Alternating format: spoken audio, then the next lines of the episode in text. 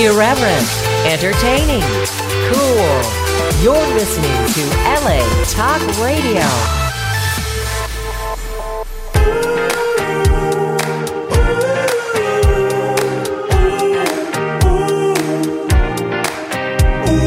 You're listening to Sam in the Morning with Cherie right here on LA Talk Radio.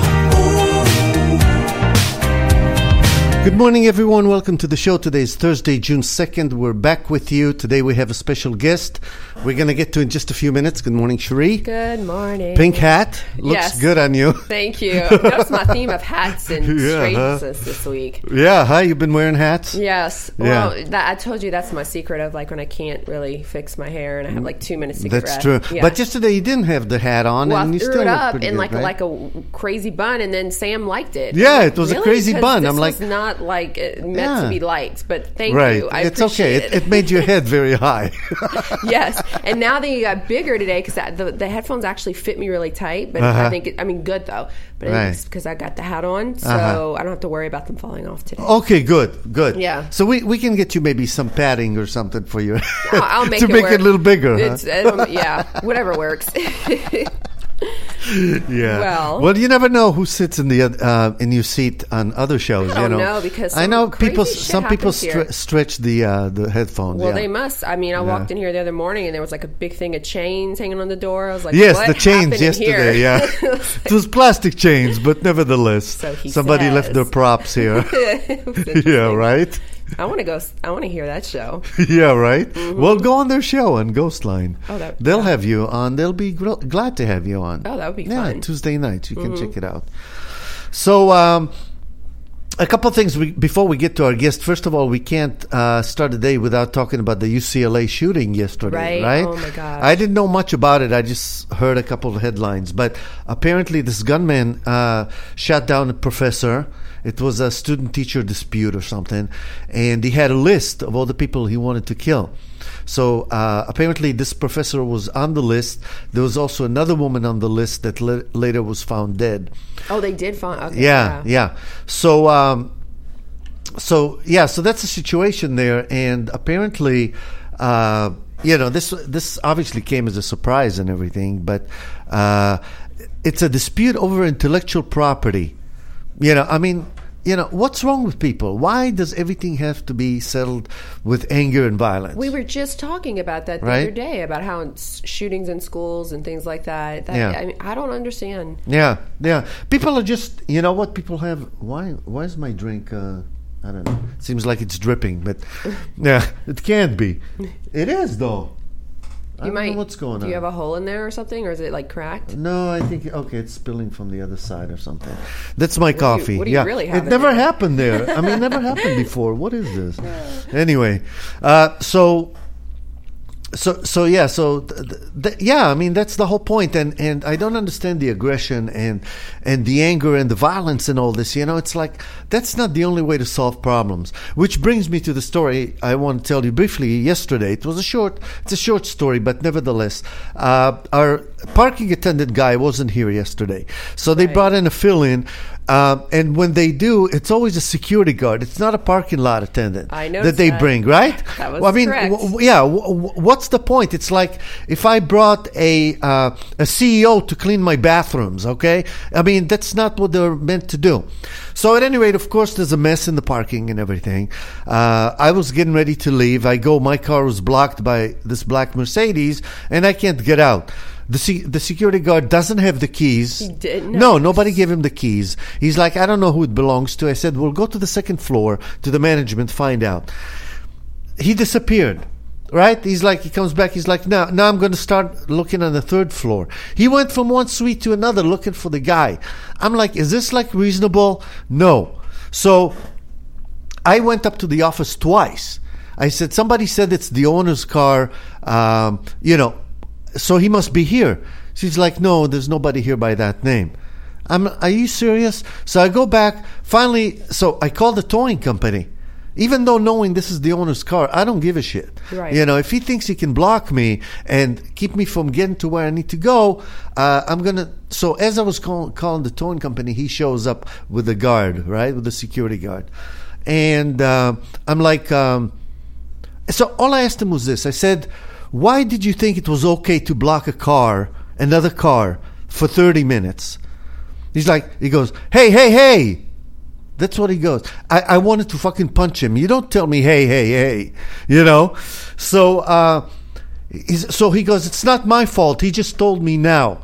So there he is throwing under the bus his employee, mm-hmm. right? And the question is, why did you not leave your keys with somebody? Right. You know, I mean, because you're the fucking owner. I mean, but this is like he would do this in other places because this is the personality. This is the character of a person, right? Because it's not my fault. I said, yeah, it's my fault. And he got into his car. Oh, and he goes, what suite are you in? I said, I'd be glad to tell you. And I told him who I was. And I said, why don't you just come by and visit sometime? So he got into his car and left, and I was so shaken by this because, you know, I felt that for once I'm right, mm-hmm. okay? I knew I was absolutely right. I missed the meeting because of this. Yeah. He just blocked me in. I mean, if he did this somewhere else, you know, can you do it anywhere? I mean, if you go to somebody's apartment building, would you block somebody? That's just like the sense of entitlement. I can't stand that attitude. Right? That condescending piece of shit. Exactly. He thinks he's got this $100,000 Mercedes and he owns the building and he's like, he can talk to me like this? So I wrote to the people. I said, look, I'll be glad to leave this godforsaken building any moment if you guys want me to. Okay? Because I've had it with you. Right. So... we'll see where that ends, you know, but... yeah, I mean, remember, I came in and I was like, oh, well, I left the car, my keys there. Right. And you're like, oh, it'll be fine. Everything will be great. Exactly. No, and but he's too good to give his Mercedes keys to the guard that he himself doesn't trust. Knowledge. Like, that's ridiculous. Yeah. I mean, come on. Of course. So we'll see how that turns out. Don't be surprised if we end up leaving here. Although he can't kick us out just because emotionally he's unstable, you know. We do have a contract and a lease, but at the same time, I don't want to leave. I don't want to be in this kind of an environment. It's and you know what? It just sort of like, you know what? It was like important for me because this is all the stuff that I've said about this building and this ownership all along. You have. This is the kind of attitude they have towards their tenants, and he just proved it to me. Right. You know. So anyway, so that's my rant for this morning, folks. Do you have any rants? I'm actually okay with the rants at the moment. Okay. You're all good with those, right? Yes. Yeah. On a good note, though, did you see how they were starting to show that video of the gorilla? Yeah. That saved the guy, the little boy in '96. They were playing that clip again of when the gorilla rescued the little boy. Not this past one. Not this one. Trying to show. Okay, so remember when this gorilla did that and saved this child? So now that's all going around again. It was really beautiful. I haven't seen it in a while, and I watched it. Is that when he drags him in the water? No. And then he sits next to him? Oh, so that's the latest one. No. This happened in '96. Right. It was a big thing. Right. And the little boy fell 15 feet, I think, or 18 feet or something like that. And but he carried him and cradled him with the baby on his back. Mm-hmm. And so he carried the child, and he had his little baby in the back, and he cradled him and was taking care of him until they got him. Wow. And they like praised them. So yeah, well, you know, you never know. Animals are unpredictable. You know, wild animals, and you don't mess with them. You know, yeah. Anyway, enough of that. We're going to bring in our guest right now, who's sitting here patiently, and we have Manny Marroquin in the studio. Welcome to the show, sir. Thank you for having me. Hi, Manny. Absolutely. Hey. Thank you for waiting patiently. Do you have anything to add to this conversation? I love the fact that you can curse on here. So yeah, you like that. Saying shit and fuck. Oh, yeah, there you go. Refreshing, right? I was like, yes, this is my type of show. Awesome. So, well, welcome to the show, Manny. Thank you for having me. You wrote to us presenting what you do, and so tell us a little bit what it is that you do. Yeah, mixing engineer. Let's see. Basically, when you do a song, you write the song, you produce the song, you arrange it, and you see those big rooms with musicians in them, and then once everything's been recorded, then it goes to someone like me. So what I do is sort of like the last creative process. So what I you know, I'm almost an extension of a producer where I can say, you know what, you don't need this here. Let's move this guitar there. Let's clean it up. Let's make it emotionally better. Wow. My job is not to make it sound good, but to feel good. We're messing with people's emotions, really. I mean, the reason why you like a song is not necessarily the way it sounds, but it's the way it makes you feel, whether it's whatever emotion that is, whether you want to dance, whether you want to cry, whatever that emotion is. And I mean, that is the reason why we have music, is to trigger those emotions. Yeah. So you think that's why, like, people fall in love with songs like that? Because it's emotional, right? There's a couple of things. There's a soundtrack of your life, you know, so, you know, if you had your first girlfriend and you were in the back seat, and, you know, when you hear that song 20 years later, it brings you back to that moment. And it's the only art form that can actually do that. Right. Yeah. Funny enough, I had a discussion last night about different art forms, like films, like Life of Pi is one of my favorite movies. Every time I think of that movie, I think of the movie itself, but I don't remember when I saw it first. I may remember the theater and stuff, but I don't remember emotionally that what you felt. So you had to watch it for the second time? So you have to, then you watch it for the fifth, sixth time. Whoa. It's still the same emotion, but it doesn't transport you to that moment. Right. In your life. Yeah, in your life, like exactly. Music does. Like music does. Mm-hmm. A piece of art, you go see a Goya, and it makes you, you know, emotional. It moves you, right? Moves you. Right. Music is super powerful in the sense that it definitely transports you. You know, the only art form that can literally take your soul out and put it somewhere else. Right, right. That is music can either make you, that's a quote, forget everything or remember everything. Yeah. You know? It's powerful. I mean, listen, I've been doing this for a long time. Really? So, yeah. How did you learn this stuff? You know, I started playing drums when I was about 11 years old. Really? How cool. You know, my family, you know, they all kind of played something. They're not very good, but they had a lot of musicians in the family. But I know usually drums, they drive everybody crazy, right? When you were a kid and you just learning. Right? We lived in a one-bedroom apartment, and half the living room was my drum set. Oh, God. I don't know how my mom and my sister, like, man, I drove them nuts. Oh, wow. But that was... You know, it was, I went to, I was going to high school, and there was a school in L.A. called Hamilton Music Academy. Mm-hmm. And the first year it opened, they literally recruited the best of the best around the city. I used to live in Mid-Wilshire. And I didn't want to go to my home school for many reasons. So I went to Hamilton. I auditioned. The first day of my audition, only 12 drummers were supposed to get in. Uh-huh. And I'm next in line, and all I hear is this, like, crazy drumming going, you know, it's like something I've never heard of before. And a guy walks out, and he was a student. He was auditioning, and he ends up being this guy named Abe Laboriel Jr., which is Paul McCartney's main drummer. Really? You know? And if you ever see Paul McCartney, you'll see Abe playing drums.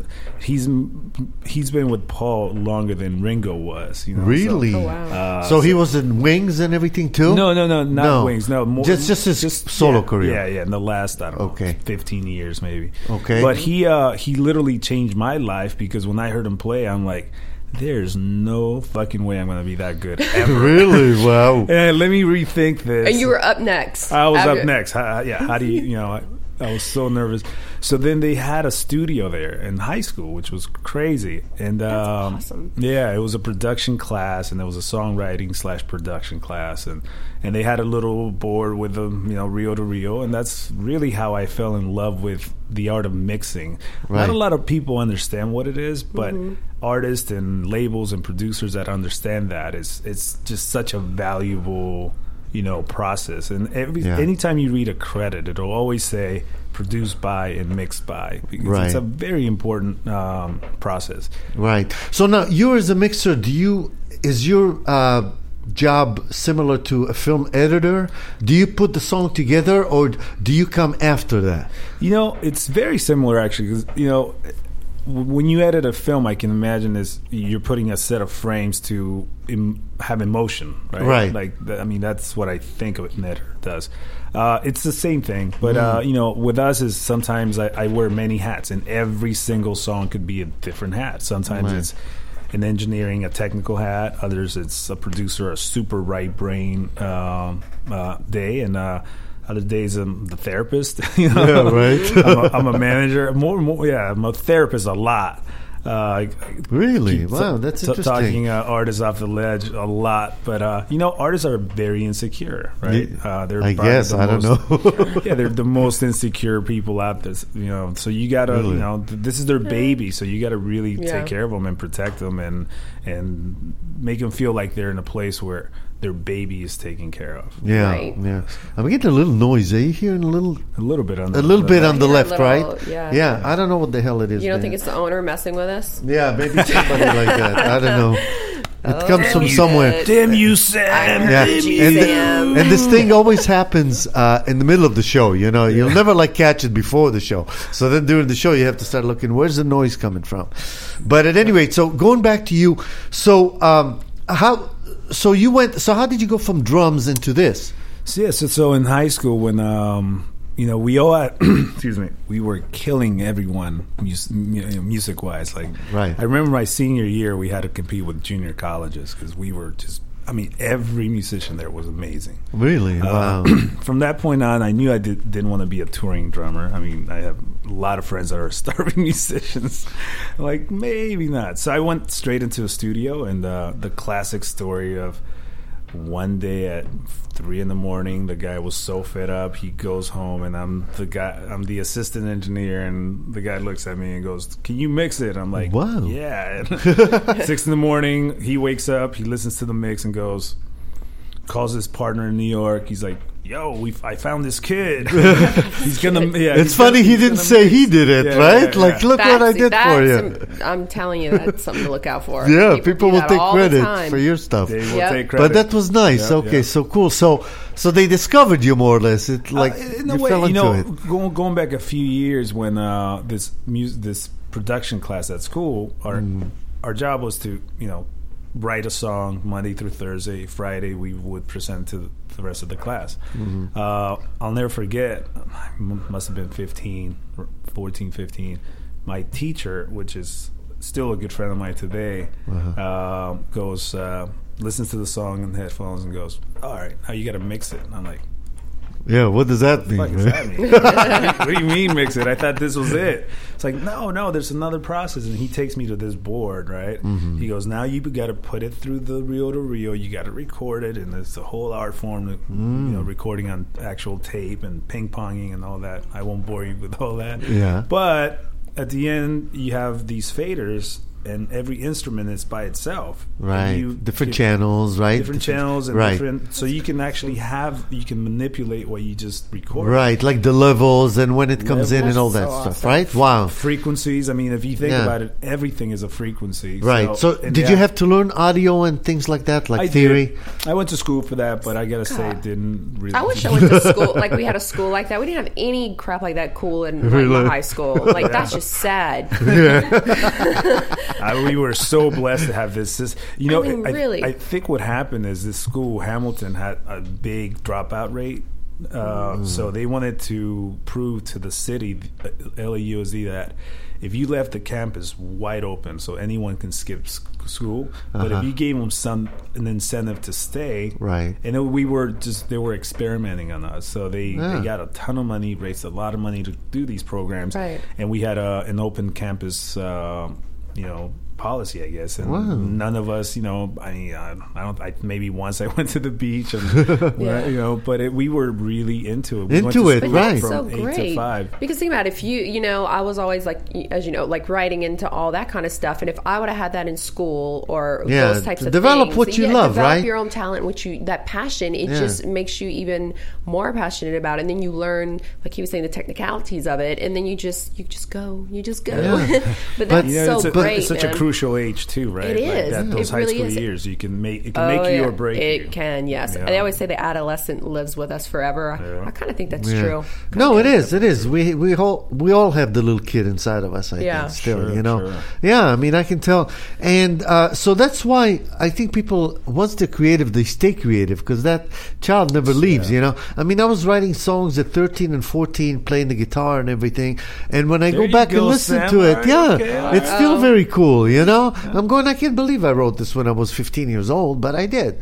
So that's what music does, right? Oh, absolutely. So now, so how did you learn actually the you know, the profession itself? Yeah. So at that moment when he told me to mix the song, that I clearly remember that changed my life, because I discovered something that was, and if you think about it, it gets really geeky for a second, but that's okay. If you geek it out, that's what you do. Yeah. If you manipulate any sound through, you know, equalizer frequencies, it changes your mood, which is really powerful. Wow. Yeah. So that's pretty cool. Other words, if there's a guitar and you change the tone of it, it makes you feel something different, regardless of the chord progression and any of that. So when I learn how to do that, that I can manipulate an emotion on something that's a piece of electronic, that blew my fucking mind. Wow. And I was just hooked from that day on. I knew I wanted to be a mixer.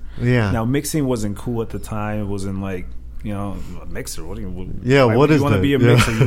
You want to be a producer. They get the chicks, you know? Right? Yeah. Not the mixer.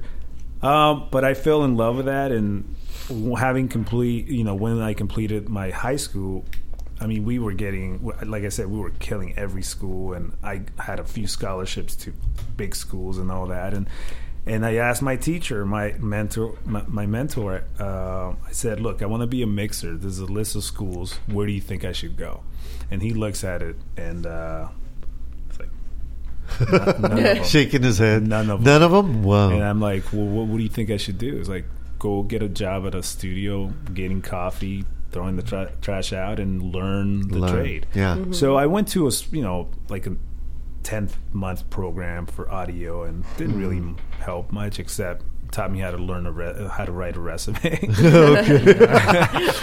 then I did something. Yeah, and I did, and I became they call them runners, you know, getting doing all that, and man, then from that point I just had the blinders on and moved, you know, just went up the ladder. Really? So I mean, from getting coffee and everything, they would actually say, okay, well, do you want to actually start mixing now? And no, things like that. No, so that's, how like, did it go? that's like a... Right. It takes a long time to get there, right? Yeah, the sonic tempo. You know, you don't let people in just like that. You got to prove yourself, you know? Yeah. Being in the studio, you got to have not only the knowledge, you got to have knowledge for the equipment, right? Obviously, you got to know music. You got to be a fan, right? And you got to have a personality. You got to be able to sit in the room with, whether it's Madonna or whoever, right. Michael, doesn't matter. You got to be able to have conversations with them. Not only intelligent conversations, but creative. Most importantly, creative conversations. So it's not, you know, there's not, you know, there's only 10% of mixers that makes 90% of music in the world, really. Really? Yeah. So it's it's talk about monopolizing that. Yeah, that's cool. And I was reading on your website. I mean, you've done quite a bit of work, right? Yeah, man. Over the years, and you're still young and stuff. I've been busy. Yeah, very cool. We're talking to Manny Marroquin. You guys can go to his website and check it out. Can you spell your name for him? Yeah, it's MANNYMARROQUIN. That's cool. The R's and the Q's throw people off, man. I used to be, well, my real name is Manolo, but no one could pronounce it, like Manolo Blahnik, and and they're like in school. My first day of school was like Manolo Mannequin. Awesome. Oh, God. So I went with that. I was like, yeah, that's it. That's it. Me. Well, my buddy, when I was 12, he's like, Manolo? He was so confused, right? He's like, so he started calling me Manny. Now my family calls me Manny, which is wow. That's pretty cool. Very cool. But it's a cool name, Marroquin. You know, I like it. It's memorable. Yeah. Now, when you first started working there, did you tell them, like, okay, this is what I want to do, I want to be a mixer? Or did you just kind of like, okay, I'm here to have a job? Did you let them know? No, you know, when you get jobs like this at these studios, I mean, you want to be an engineer, mixer. It goes from being an assistant to a recording engineer, the guy that sets up the mics and all that,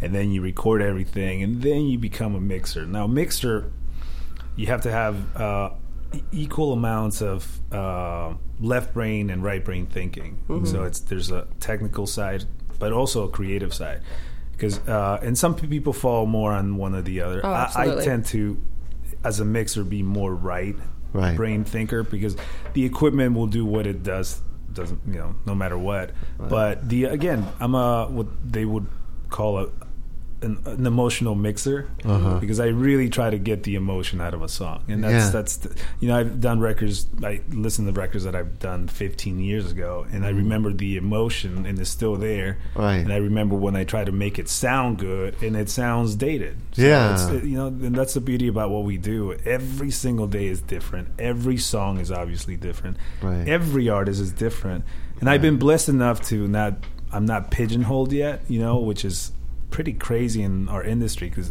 if you do a rock, if you have a rock record and it's a hit, then people will think you're a rock mixer. Right, and they'll keep coming to you just for rock. All the rock guys will come to you, and you know, luckily I'm doing from the Kanye West of the world, the John Mayers to country to hip hop, R&B. So you like all kinds of music, really? All kinds, man. I'm a music fanatic. Yeah, and that's how that's how I keep going, I think, because it's really just, I'm just a music fan. Yeah, Have you worked with Wendy Storlin? No. Okay. Who's Wendy Storlin? Yeah. My best friend, but she discovered Lady Gaga. She worked for Moby. Wow. She's a singer-songwriter. Yeah. She's phenomenal. Okay, she is fucking amazing. Yeah. Nice. Yeah. Well, you should bring her on the show sometime. Oh, well, totally. She's sleeping right now. She texted me 2 or 3. She's like, I know your ass is up, because she knows I'm a night owl. I'm like, yeah, what's up? And it's so funny. Sometimes I do a group text with two of our other friends, and we know that they're the ones that get up in the morning, and we're the night owls. So I'm like, yeah, our mistresses are sleeping right now, so let's chat. Listen, I'm the same way. 10 o'clock for me is what? It's really early, right? Oh my God. I think I was at the studio last night I was there till 3:30. Wow. Yeah. Yep. That's that's when people leave you alone. Right? That's exactly. Yeah, it was I think something, the best time to work. You just come alive at night. It's because everything's quiet and you can get really creative at night. Yeah, I know. I mean, many times I only get 4 hours of sleep. You know? Yeah. Last night, luckily, I went to sleep. I got 7 hours of sleep, which was amazing for me. We finally got somebody to be with my parents 24/7. Oh, that's so great. Not to digress, but for just a second. Yeah. And so I don't have to go there and take care of my dad anymore, which is liberating. For 2.5 weeks, I haven't slept in my own bed. Yeah. Right? So anyway, but going back to the music, do you have any songs that are especially emotional for you, 1 or 2 songs you can think of? Because but you came up with your favorite, those moments. Yeah, you did come up with a favorite film, and stuff. So I thought maybe you have a song or one of them, right? Man, listen, if I think, there's so many. There's one that comes to mind that really changed the direction of my style. Really, mixing. That's John Mayer. The album's Continuum, and there's a song called Gravity on there, and if you're not familiar with now I'll have to check it out, because if that's what you picked out. Really? It's really amazing. So not only is the song so good, this is where John Mayer is such the triple threat, because he's an amazing songwriter, amazing vocalist, and an incredible guitar player. I mean, this guy's, when he gets a little older, he's going to be known as that dude, so he's the triple threat. And this song really kind of changed his career, only because before Your Body is a Wonderland is a pop hit, right? Right. It was more of a pop song, and he wanted to get away from that sound. Yeah.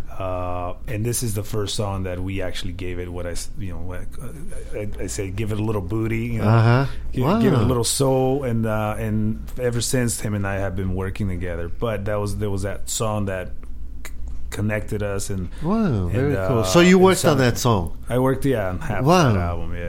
Cool, very nice. So now it's cool, because now I'll be able to hear your work and stuff. I want to really see how you do this. So essentially, I'm thinking about mixing.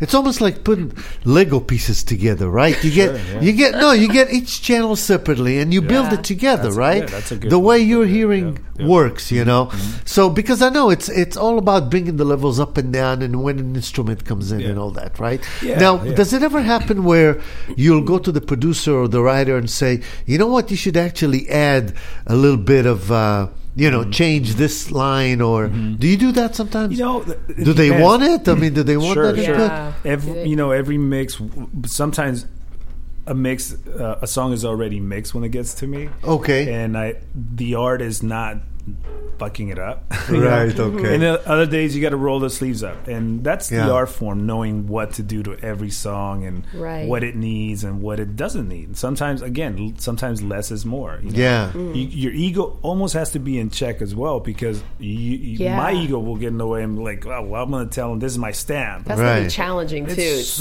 That is probably the most challenging part of the job. Yeah. Because you want to be able to shine in a way, but at the same time, you're here for the song. So my thing is like, a song is a song is a song. So I listen to the song, not necessarily the lyrics at that time, but I make sure that there's an emotion with the singer and the lyrics and the chord progression. And and there's definitely an art form to doing all that, you know. Right. So for me, it's not about levels as much.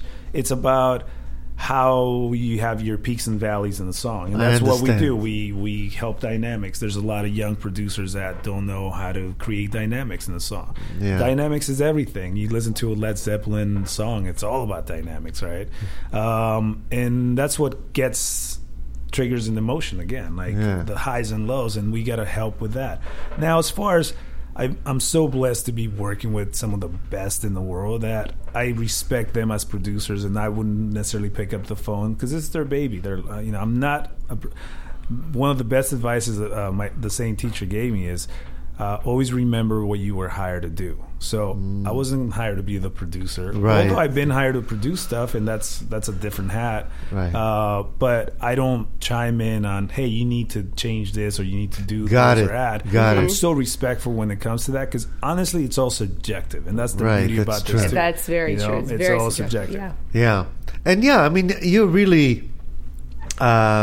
You're really collaborating with everybody else, you know, and the thing is, they come to you like at the end of the process, pretty much. Yep. You know, it would be probably presumptuous to go back and say, hey, you should change the chord here, or, you know. Yeah. But it's very interesting about the peaks and valleys you're talking about, because, and that's what creates the emotion, right? That's because when you when you listen to songs that are monotonous, there's no emotion, you know. Right, exactly. I remember like Talking Heads and Devo, you know, it's like there's no ups and downs, you know. And I go, my God, you know, I can't like this song. Yeah. Wait, how does it go again? Yeah.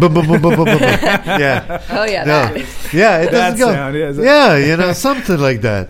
But, you know, I do a lot of seminars like all over, and I always ask, you know, the participants on make facial expressions based on a different frequency, right? So I'll say, oh, that's cool. Yeah. So what, you know, these guys are engineers, so they're really into like geeky frequency stuff and like stuff I tend not to like I don't like to talk about. But I'll say, make a facial expression. What does 1 kilohertz, 1K mean to you? And they'll all make almost the same facial expression. They're like, try, okay, now 10K, and then 100 hertz. And that just proves to you right there, simple exercise, that there's certain frequencies that have a certain emotion. Whoa. So in a song, if I want more aggression, I know exactly the frequency spectrum on what to work with. Wow. So it's like scientific and like artistic. It's frequency of nails scratching a chalkboard. Like what that makes you do, you know? Yeah, that's the worst. Yeah, I know. That's amazing. It's really interesting. And again, you said there's left brain, right brain. And they got to be both like this. And you got to understand that those two brains are always fighting each other. Yeah. One is like, look, if it wasn't for me, you wouldn't know how to run this equipment. Right. The other one's like, well, if it wasn't for my genius and reverb sends and this and that, you wouldn't exist. We wouldn't need you. so they're constantly fighting each other. So the key is that when they work together, and that's when this is the type of business where we need to have a little bit of both. Yeah.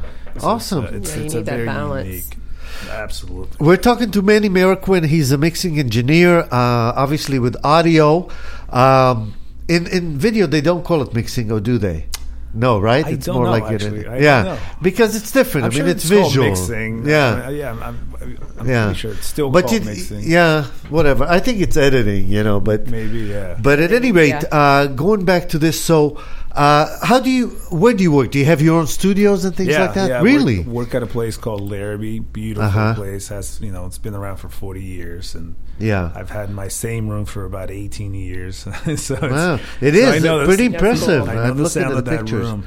Wow. Oh yeah, Larrabee. I gotta say, it's maybe in the top 10 studios you know, in America easily. Really? Wow. We have about 16,000 square feet of studio space, and we got that's a lot. Yeah, 5 rooms. I want to go. Yeah. I want to see it. You guys, please should come check it out. It's that, you know, you wouldn't even know it exists when you drive by it, and really? I'm sure you've driven by it, and you go in through the back. And that's cool, though, right? Yeah. It's like a. Yeah, because you know, sometimes we, you know, not sometimes, a lot of times we have high-profile artists visiting, and you know, it's great for us to be in the back, and no one notices them. Every once in a while, you get paparazzi, but, but it's really unassuming from the outside. But inside, it's like, man, it's like, it's amazing. It's you guys can check it out if you're into recording and audio production and all that stuff. Larrabee Studios. That's Larrabee Studios.com, and you can find out more information. Although I'm sure if you're in audio and you're in LA, you probably heard of them, right? I mean, if you're in LA in audio and you haven't heard of it, maybe you should reconsider. Yeah, exactly. Go into another profession. Yeah. What the hell are you doing? That's amazing. Don't sugarcoat it. Very cool. Keep it real. I know. So, I mean, there's a lot of debate going on about the music of today compared to music from the 70s and 80s and stuff. But I would imagine, you see, like for me, it's hard to listen to today's music. I can't connect to it when I'm such a big fan of the 70s and 80s. But at the same time, it's still music, and you should learn how to appreciate it. But at the same time, I'm thinking the music today probably won't become as classic as Led Zeppelin and the Stones and things like that, right? Or do you think somebody from today? I respectfully disagree with that. Only because this is the soundtrack of your life. Of your life, right? These are things. And this is of their lives, the young people. Today, they're not going to know Led Zeppelin. Exactly. Right. This is going to be whoever it is, whether it's, you know, Kanye or whoever. So there will be just as big classics, you think? To this generation, absolutely, because they weren't around for that stuff. That's true. Yeah, they may hear it but can't appreciate it like someone like you or myself or someone else may. No, that's true. I mean, we're not into music from 60, 70 years ago, you know. Or, but I can appreciate a song that was there before my time. Absolutely, I'm like, God, that's a beautiful song. That's a cool song. Right, but it doesn't have the same, pretty much the same emotion as a song that I maybe grew up with or had an experience. I totally agree with that. Yeah, because you remember all these things that have nothing to do with music. It has to do with how you grew up, your best friend, your boyfriend, girlfriend, your, dude, it's like your college. When I'm alone, it's like, you know, when I get in a good mood, the music I listen to, I'm like, oh God, I would never jam out to this with like people around. They'd be like, what are you listening to? No, it's not bad. But New Kids on the Block. Can you imagine? No, but I do love 80s, man. I love classic 80s. I really do. Because that's when you grew up, right? Just that. That's happiness. True. It's almost like getting a massage, where it's like it relaxes you and puts you in a different mind. It totally. I mean, music can really, really change your mood. It's so powerful. It's energy. You know, I always say there's a room of, you know, there's 5 people laughing and joking around, and there's a person that walks in with just that's having a shitty day, bad energy, and you almost feel bad for them that the energy goes down. Yeah. Now you're not having as much fun. And the complete opposite as well. You guys could be depressed, and the guy that lights up the room or a girl that lights up the room, it changes the energy. So, but it's absolutely true. When it comes to just add to, you know, your question is, today there's a different art form of what it was in, say, the 60s or 70s. So it's subjective. I'm sort of like, I guess I'm projecting myself on other people. So the way I would say is, say in the 60s, you know, your parents were like, you know, music is not what it used to be. Right, and that's so true. Like the 40s are Elvis. Right. Now Elvis was, you know. My mom still thinks he's alive. It's so sick. She's convinced. It's like Tupac and Elvis, I'm telling you. Oh, I think Tupac's alive. Yeah, no, not really, but I had a thing for Tupac. Yeah. Well, I do karaoke for Tupac. You should see me. Like, what's your song? What's Changes. Yeah. All right, okay. I know. I haven't all words. You should see me. Like, it's either people really like. I think they feel sorry for me and think I'm special, or they're like, she's brave. She's a brave chick right here. But I throw it down. Special. Yeah, that's karaoke song. So you get to work with very talented, very cool people and stuff.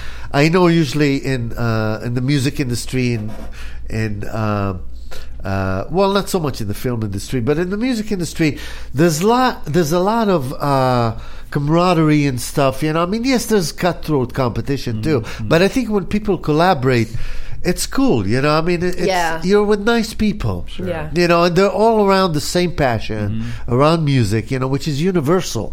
Absolutely. You know, so there's just so many different dimensions to it. Yeah. I have a question for you, just out of curiosity. I know you appreciate and love all music, and you worked on all different types, but what is your favorite type of music? To work on. Not even to work on, to listen to. I'm so curious. Yeah. Okay. When you're alone or at a party. Yeah. You know, I love discovering new artists. So right now I'm going through more of like a Jack Garrett, James Blake, and, you know, just new singer-songwriter type of stuff. Yeah. There's a lot of like retro R&B with a twist nowadays. With, you know, I love like Miguel and artists like that, so I like discovering new artists. Yeah, so, and how do you discover them? I mean, where do you go for new music? It's funny because I ask almost everyone I work with. I ask them what they're listening to, and if I can grab my notepad on my phone, I'll start writing them down, and then. This company Sonos changed my life. Really? Yeah. With their device?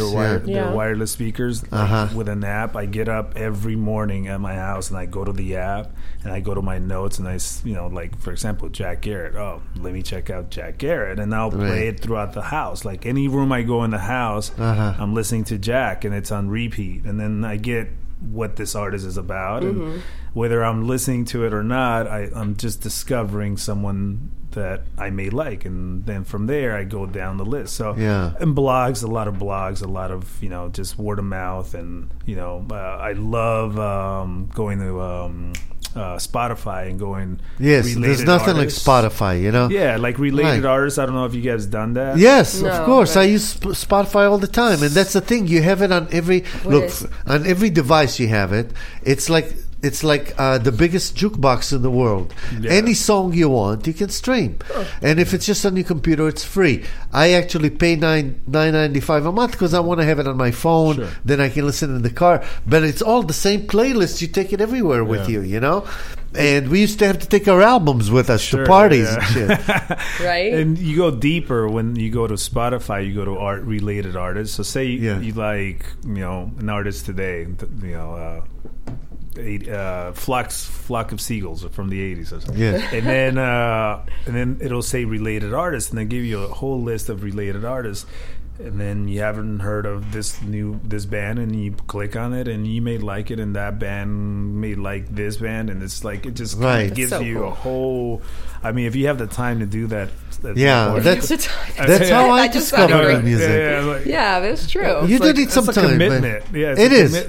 But to sit there with your headphones and just go through it is amazing. You know, I mean, it's like addicting almost, because you go, let me see if this song is here and that song from way back that I don't hear anymore. And your mind just keeps opening up. Yeah, opening exactly. Up. You know, and then they give you that weekly discovery option where they give you music that's known but based on your taste. Right.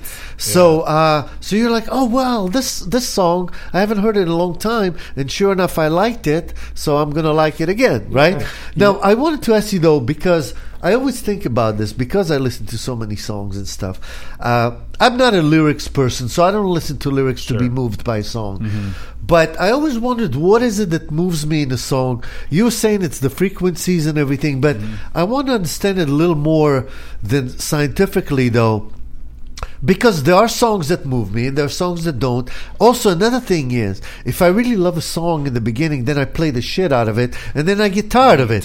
Why does that happen? Do you know? You know, I think we're always, you know, I think it's a little deep, but as humans, we want to evolve all the time. Right.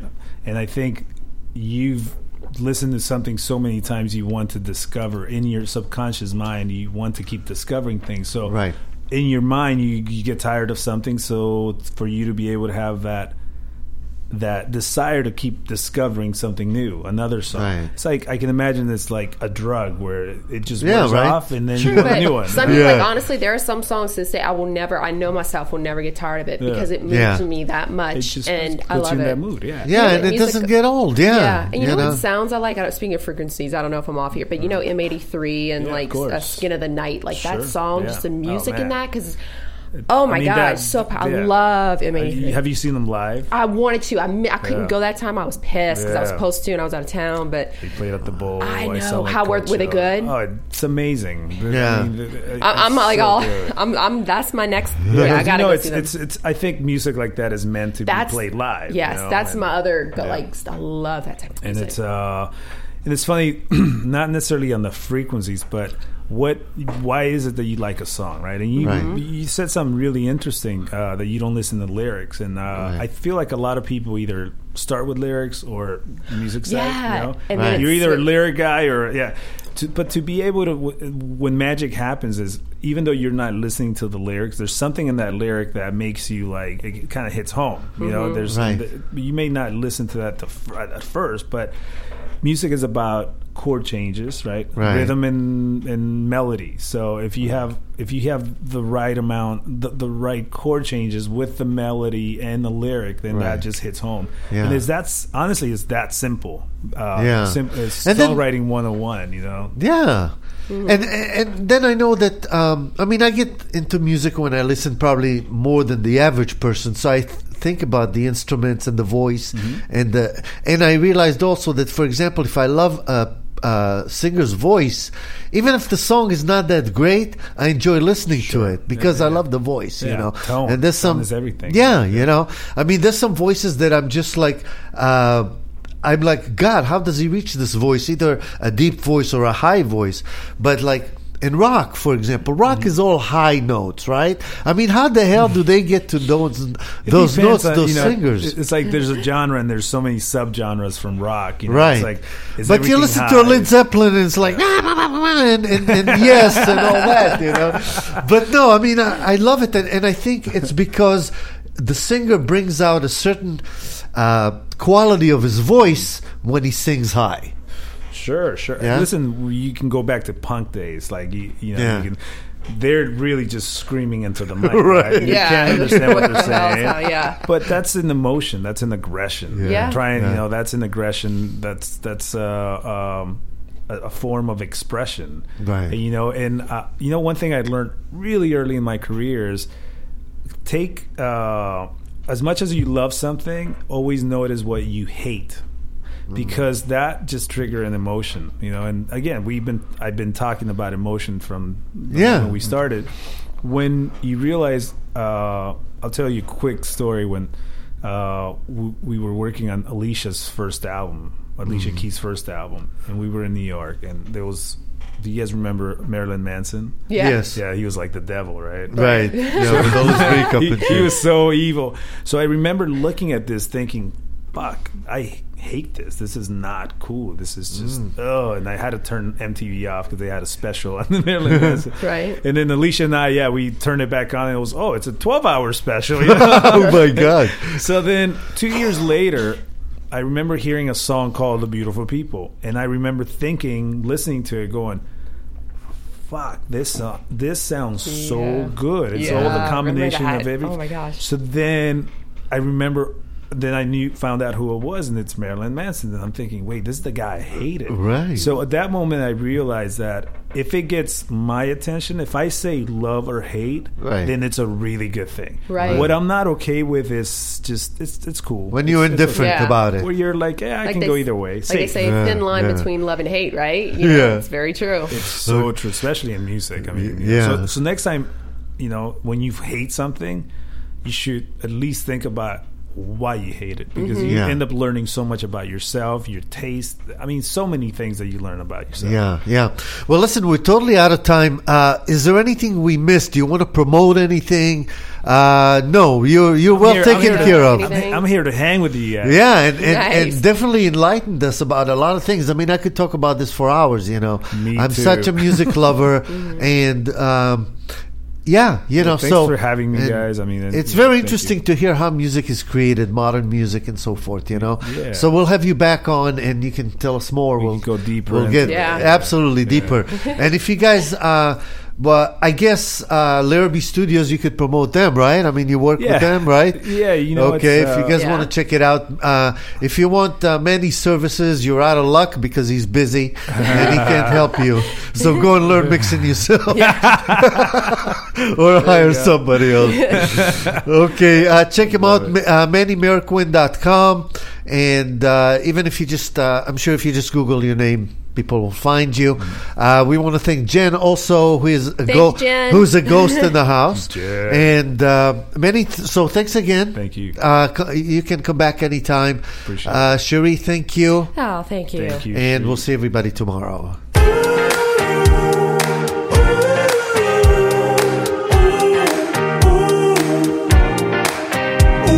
You're listening to Sam in the Morning with Cherie right here.